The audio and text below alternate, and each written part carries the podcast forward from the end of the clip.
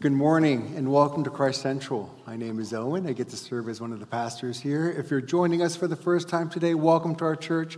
We're so glad that you're here. Or maybe it's the first time in a long time. In that case, welcome back. We're so glad that you're back with your church family. Well, today is our Vision Sunday. Now, typically in the past, we've had Vision Night on a Saturday night before our ministry kickoff Sunday. But this year we decided to try something different. Instead of having Vision Night on a Saturday night, we're going to do it on a Sunday.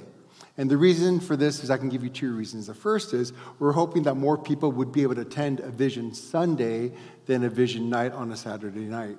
And second, it allows us to separate these two events so that Vision Night and Fall Kickoff doesn't happen in one weekend. We're able to now have Vision Sunday today and next week have our Fall Kickoff Sunday. And we're doing Vision Sunday as an all-church Sunday because we wanted everybody in our church, children, the youth, and the teachers, to be able to hear the vision for the upcoming year. So one of the big things that we do on Vision Night or Vision Sunday is to introduce the new ministry theme for the upcoming year. And here is the new ministry theme for this year: walking as children of light, pursuing truth and beauty in a time of confusion and distortion. So this is what I want to do today. In my sermon, I want to briefly explain what we mean by our ministry theme and why we chose it. And then I'm going to close my sermon by talking about introducing to you four sermon series that we've planned this year, all designed around this ministry theme. And then I'll close by talking about the three focus areas that our elders have prayerfully determined for our church this year. So if you have your Bibles, turn with me to Ephesians chapter 5, and we're going to read from verse 7 to 12, and you're going to see that our ministry theme is anchored and comes from this text. People of God, this is the word of our God. Would you please give it your careful attention? Starting from verse 7. Therefore, do not become partners with them, for at one time you were darkness, but now you are light in the Lord. Walk as children of light, for the fruit of light is found in all that is good and right and true, and try to discern what is pleasing to the Lord. Take no part in the unfruitful works of darkness, but instead expose them. For it is shameful even to speak of the things that they do in secret. This is the word of the Lord. Amen. In our culture, there is great confusion and distortion when it comes to figuring out what is good, what is right, what is true, and what is beautiful. And that's because there are so many different voices that give so many different answers. So the million-dollar question for us today is this: who gets to determine what is good, right, true, and beautiful? Who gets the final and the ultimate say on the matter? Does your favorite social media influencer or your favorite celebrity or your favorite podcaster get to determine what is good, right, true, and beautiful? Or is it your political party or your favorite politician? Or is it your favorite philosopher or professor or author? Or does your ethnic heritage and culture get to determine what is good, right, true, and beautiful? Does the majority opinion get to determine that? Do your parents get to determine that? Or does your family's values get to determine what is good, right, and true, and beautiful? Or do you get to determine what's good, right, true, and beautiful for yourself? Does everyone get to decide that for themselves, to each their own? Today, I want to ask you this question directly, not hypothetically, but to you directly. So, who gets to determine this for you? Here's the thing: we all let someone or somebody determine what is good, right, and true, and beautiful for us, even if that someone is ourselves. But as Christians, as children of God, as children of light, we believe that God and God alone gets to determine what is good, right, true, and beautiful. And God has told us in his inspired and authoritative word what he says is good, right, true, and beautiful. And as Christians, as children of light, we are to joyfully believe and embrace what God says. So here's the outline for my sermon today. First, our old identity. Second, our new identity. And third, our new walk. Our text touches on all of these things. First, let's start with our old identity. Verse 8 tells us what our old identity was, who we used to be. At one time, we were darkness. We used to be darkness. You see, we didn't just live in darkness. We're not just walking in darkness, but we were darkness. You see, God is pure light, and we were cut off from God. We were blind to the glorious light of God. We were blinded by the evil one, and we lived in darkness and in ignorance, and we did what was right, each of us, what was right in our own eyes. We went along with the world, a world that is opposed to God, a world that is hostile to God. We walked in darkness, meaning that we lived not to please God, but to please ourselves. That's what it means to walk in darkness, when you live to please yourself and not God. Now, for some of us, walking in darkness and pleasing ourselves looked like living rebelliously and recklessly, because what pleased us was freedom and authenticity. What pleased us was to do whatever we wanted, and we didn't care what anyone thought or said about us. But for most of us, hardworking, good Asian Americans, walking in darkness and pleasing ourselves looked like living religiously and responsibly, because what pleased us was respectability and financial stability. What pleased us was being successful and socially respectable, so it pleased us to work hard and to make sacrifices to get those things. But no matter how we lived on the outside, whether morally or immorally, whether responsibly or irresponsibly, whether religiously attending church or irreligiously avoiding church, we all lived to please ourselves and not God. And that's what it means when we say that we walked in darkness, and all of us have.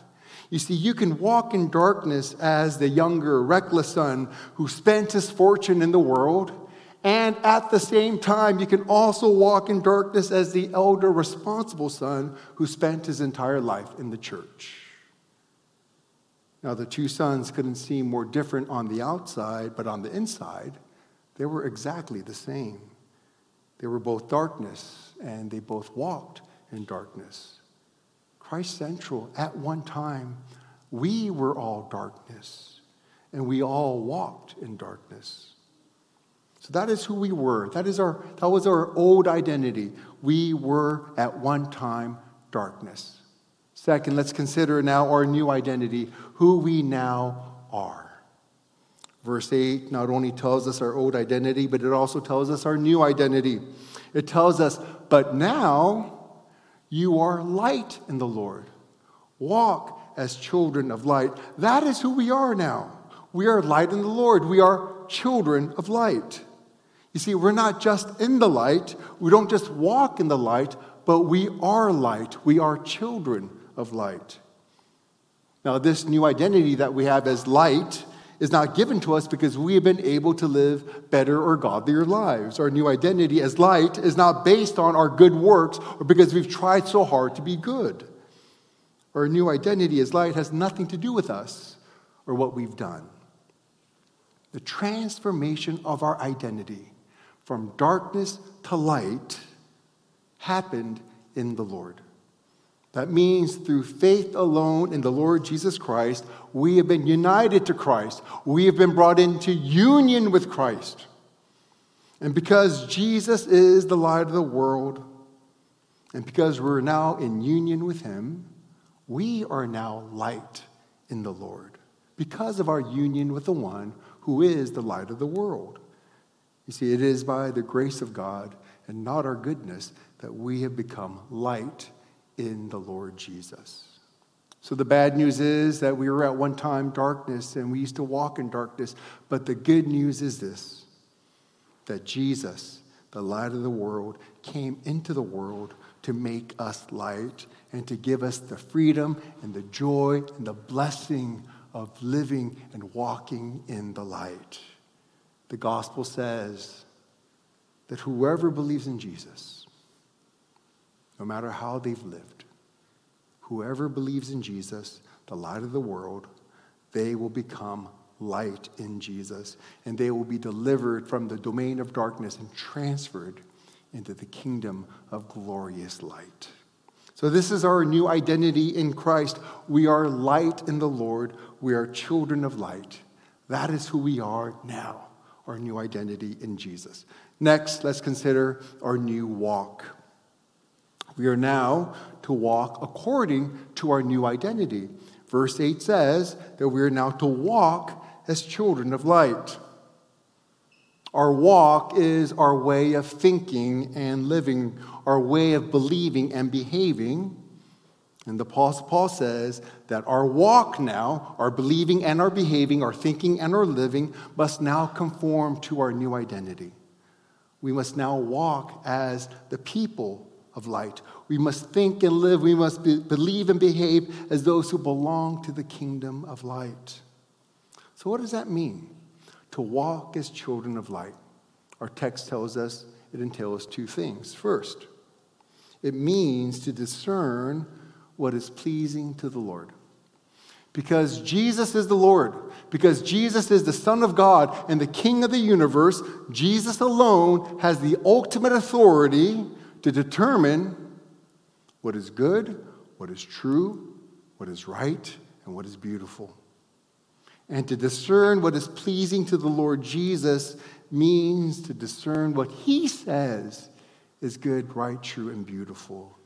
You see, the things that please the Lord Jesus, the Holy One, the Wise One, the Loving One, those things are by definition good, right, true, and beautiful. And where does the Lord Jesus reveal what he says is good, right, true, and beautiful? Well, Jesus reveals his will through his word. The Bible. This is where we find and hear what Jesus says is good, right, true, and beautiful. And as children of light, we are to listen to what Jesus says in his word, and we're to believe and to embrace what he says is pleasing to him, what he says is good, right, true, and beautiful. You know, at the end of the day, we don't listen to our culture. We don't even listen to our parents. Nor do we listen to ourselves when it comes to determining or discerning what's good, right, true, and beautiful. We listen to the Lord Jesus. Because Jesus is the Lord, we privilege what he has to say above your favorite politician, above your favorite influencer, above even your parents, above even yourself. You listen to what Jesus says, not what anyone else says.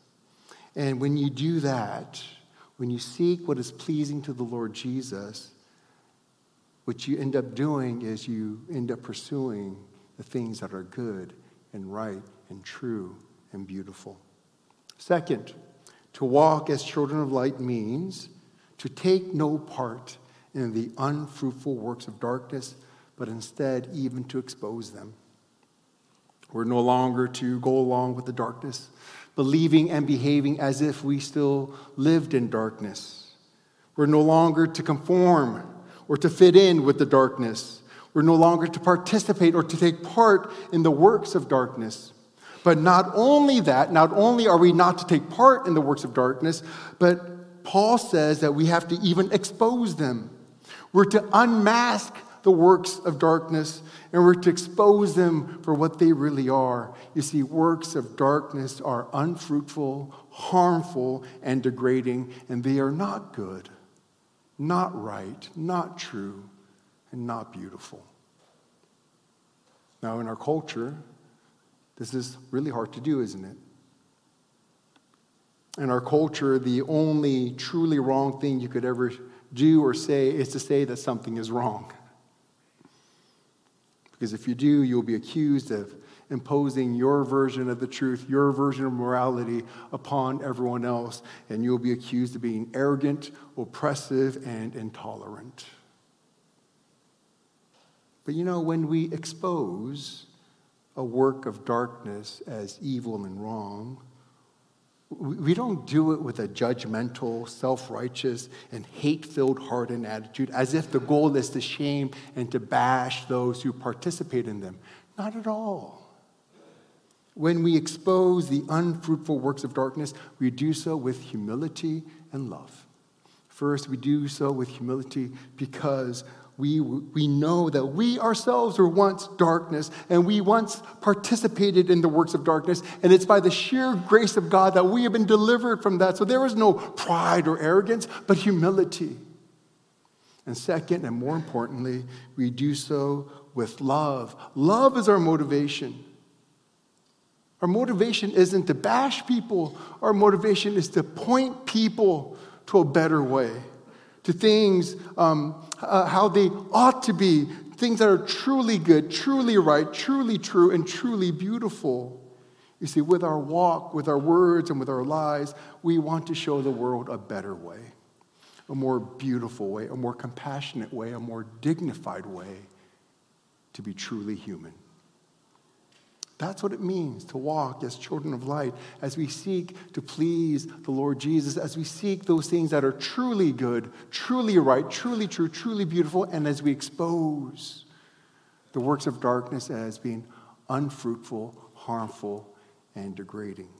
Let me give you a practical example of how this works. Abortion is an unfruitful work of darkness. Do you realize, just for saying that, I could be canceled? I could be accused of being patriarchal, misogynistic, oppressive, and woman-hating, just by saying that abortion is an unfruitful work of darkness. So what does it mean to walk as children of light when it comes to the issue of abortion? First, it means that we do not take part in that unfruitful work of darkness. It means that children of light do not have abortions, because abortion is an evil and unfruitful work of darkness. That's the first. We don't partake in that. We don't participate in that. Second, it means that we expose abortion for what it is and what it does. Abortion is the unjust and brutal murdering of preborn babies in the womb. That is what it is. And abortions don't just kill babies in the womb, but they also harm the women who have them. Abortions cause great harm, great trauma, both physical and psychological, to the women who have them. We must expose abortion and show how destructive and how degrading it is, not only for the child, not only for the women, but for our society as a whole. But here's the problem. Most Christians and churches stop here. We can't stop here. Third, and most importantly, we must also seek what pleases the Lord Jesus. Could it be that what pleases the Lord Jesus is more and more Christians and churches adopting and caring for unwanted babies? Could it be that what pleases the Lord Jesus is more and more Christians and churches showing beautiful compassion and sacrificial support to fearful mothers who feel or felt like they had no other choice?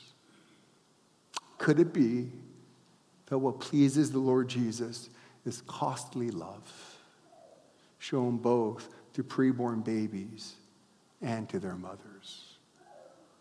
Dear church, wouldn't that be good and right and true and beautiful?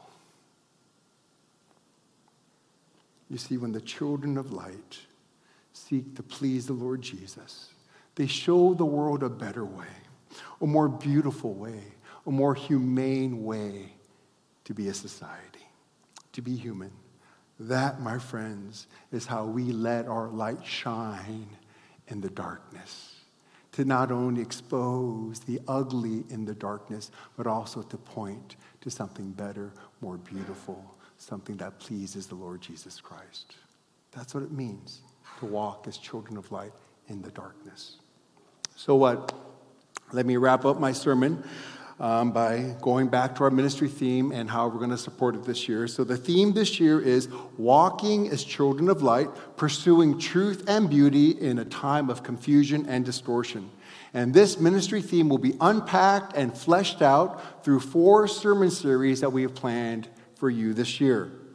The fall series, which begins next Sunday, is going to be called Getting the Gospel Right. In this series, we're going to study the book of Galatians, and in that letter, the Apostle Paul sought to correct confusion and distortion when it came to the gospel. You see, the churches in Galatia were getting confused about the gospel because false teachers had come into the churches and began to teach a false and distorted gospel to the church. And Paul wanted the Galatian churches to get the gospel right, because to get the gospel wrong meant to live in bondage and in darkness and to be robbed of the joy and the freedom that Christ intends for his redeemed people. And even today, it's easy for Christians and churches to get confused about the gospel or to believe a distorted gospel, which will rob us of our freedom and our joy in Christ. So the goal of this series, this fall series, is to get the gospel right so that we can live in the freedom and the joy of the gospel that Jesus wants us to have as his people. The spring series, our second series, will be called, this is actually our spring-winter series, will be called Addressing Confusion and Distortion in the Church and in the Culture. This will be an ambitious series, as we will seek to address some very controversial, polarizing, and uncomfortable issues of our day. First, we will address confusion and distortion in the church. We will address issues like spiritual abuse in the church, sexual immorality in the church, and deconstruction in the church. We will also address issues of race and gender and politics, and how they relate to the church, because there is so much confusion and distortion in not understanding how those issues relate properly to the church. Second, we will address confusion and distortion in our culture. We will address issues like homosexuality, abortion, and transgenderism, and we will learn to think about those issues from a biblical perspective as we seek to listen to what Jesus has to say about those issues from his word. The All Church series will be called The Truly Blessed Life. There is confusion about what the truly blessed life is. There is what our culture says is the blessed life. There is what your parents say is the blessed life. There is what you say is the blessed life. But what does Jesus have to say is the truly blessed life? We're going to consider the words of Jesus. We're going to consider the Beatitudes of Jesus, where he tells us in his Sermon on the Mount what the truly blessed life is. And spoiler alert, it's probably not what you think. Jesus' definition is very different than our culture's definition, or probably your definition. Now, this series will take place on the last Sundays of the month when we have our all-church worship services. The fourth and final series is the summer series, which we're going to call Doctrines That Change Your Everyday Life. Sadly, in the modern church, not only is there biblical illiteracy, but there is also doctrinal illiteracy. And because the modern church is so weak on basic theology and doctrine, we don't really know how our doctrine is supposed to shape and impact how we live our everyday lives as Christians. So in this series, we'll study some key Christian doctrines from the Bible, and we'll seek to not only understand those doctrines, but to see how those doctrines ought to shape and impact how we live our everyday lives as Christ followers. So those are the 4 sermon series that we've planned for this ministry year. And again, they will seek to unpack and to flesh out our ministry theme, which is walking as children of light, pursuing truth and beauty in a time of confusion and distortion. Now, let me quickly close by addressing or sharing with you 3 focus areas. that our elders of our church have prayerfully determined were going to be important for us this year. A focus area is simply an area either we think it's really, really important at this juncture in our church's life and history, or it's an area of weakness where we long to see improvement. Either way, they require special attention, special focus, special energy, and special care. Therefore, much of our ministry planning this year has been done with these three focus areas in mind. Here's focus area number one, which we're going to call the 100th sheep. Jesus told a beautiful parable about a shepherd who left his 99 sheep to go after the one sheep that wandered away and got lost. And that sheep that wandered away was the 100th sheep. And the shepherd loved the 100 sheep.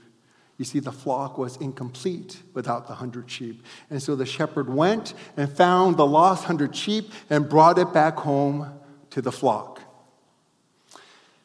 During and after COVID, many of our church members and regular attenders have stopped attending our church and stopped being involved in the life and ministry of our church. Now, some of those members have joined another church, for which we're very grateful because they're still walking with the Lord, serving the Lord, and they're part of a church family. But some have stopped attending church or being involved in the life of the church altogether. Functionally, they are no longer walking with Christ in any meaningful way. Friends, they are the 100 sheep at Christ Central. Jesus loves them. And he wants us to go after them with love, to pursue them, and to bring them back home to him, to be a part of his flock. You see, the flock is incomplete without them. So this year, for all of us, every man, woman, and child, if you have friends who were once faithful members of our church, who were once faithful regular attenders of our church, but for whatever reason have stopped attending any church at all, who have functionally become de-churched, the focus area here is this: for every member of our Christ Central family to lovingly pursue them and to seek to bring them back to the fold. Think about your friends that were once here, but they are not here anymore or at any church. They are our 100 sheep. May the Spirit of Christ give you a holy burden of love on your heart so that you go after them to bring them back home to Christ and to his church. And let me say this, and when our friends who have been away for a long time, no matter what the reason is, when they do return home, let's make every effort to welcome them with joy and gladness with no questions asked. Because isn't that how the father welcomed back his younger son? With gladness and joy, no questions asked. He didn't pepper his son with questions. He just received them back with joy. And so when you see them in the parking lot, or in the foyer, or in the sanctuary, don't greet them by saying something like this: "So where have you been? What's wrong with you?" Don't do that. But rather greet them by saying something like this: "Oh, it's so good to see you. We've missed you. And we're so glad you're back home. Welcome back." And give them a big hug with a big smile because you're genuinely glad that they're back. No judgment, no questions asked. Focus area number two, empty nesters and those in their 50s and above. One of the fastest growing groups at our church is this group, empty nesters and those who are 50 and above. You see, every time a family sends a child off to college, every time someone turns 50, this group continues to grow. In fact, in the next 10 years, this may become the largest group at our church. And so we want to start focusing on this group so that we can better minister to this group and equip this group to be spiritually fruitful in this season of their lives. Now, to that end, I have an exciting announcement. We have officially begun a new ministry at our church, which we're calling the Legacy Ministry. The goal of the legacy ministry is to encourage and equip our empty nesters and our older members to leave a spiritual legacy for the next generations of Christ Central. Now, Deacon Brandon Yee and his wife Laura have graciously accepted the invitation to serve as the legacy ministry coordinators.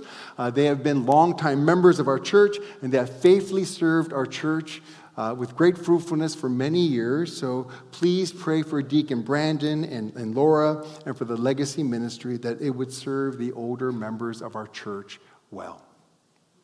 Focus area number 3, I'll be done soon, is this: volunteer retention and recruitment. During and after COVID, churches across America have struggled to retain its volunteers or to recruit new ones. And we have the same struggles at our church. We have had struggle and difficulty in retaining and recruiting new servant volunteers at our church. Every ministry at our church needs more servant volunteers. Let me give you one practical example.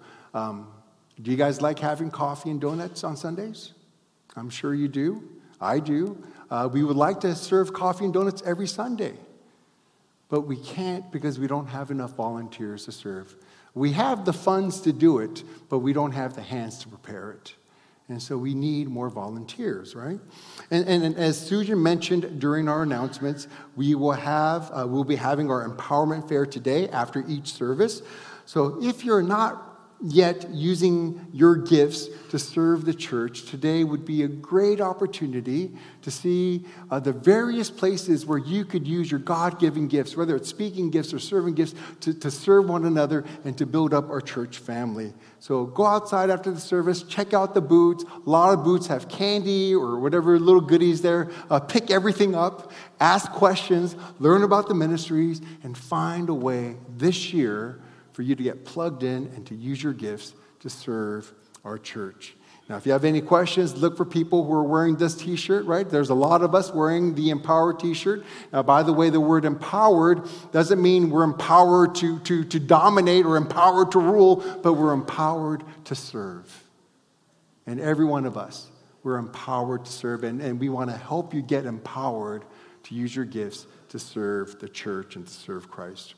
Okay, Christ Central, today is our Vision Sunday. Today we got a glimpse and a preview of what is to come, Lord willing. Our ministry theme is walking as children of light, pursuing truth and beauty in a time of confusion and darkness. And we pray that by the power of the Holy Spirit who indwells us, that we would indeed be able to walk as children of light to the glory of God and to the blessing of the world. Let's pray together. Father in heaven, thank you so much that you have made us your children. You have made us children of light. We who were once darkness, you saved us and you delivered us from the domain of darkness and you transferred us into the kingdom of light, into the kingdom of your Son, Jesus.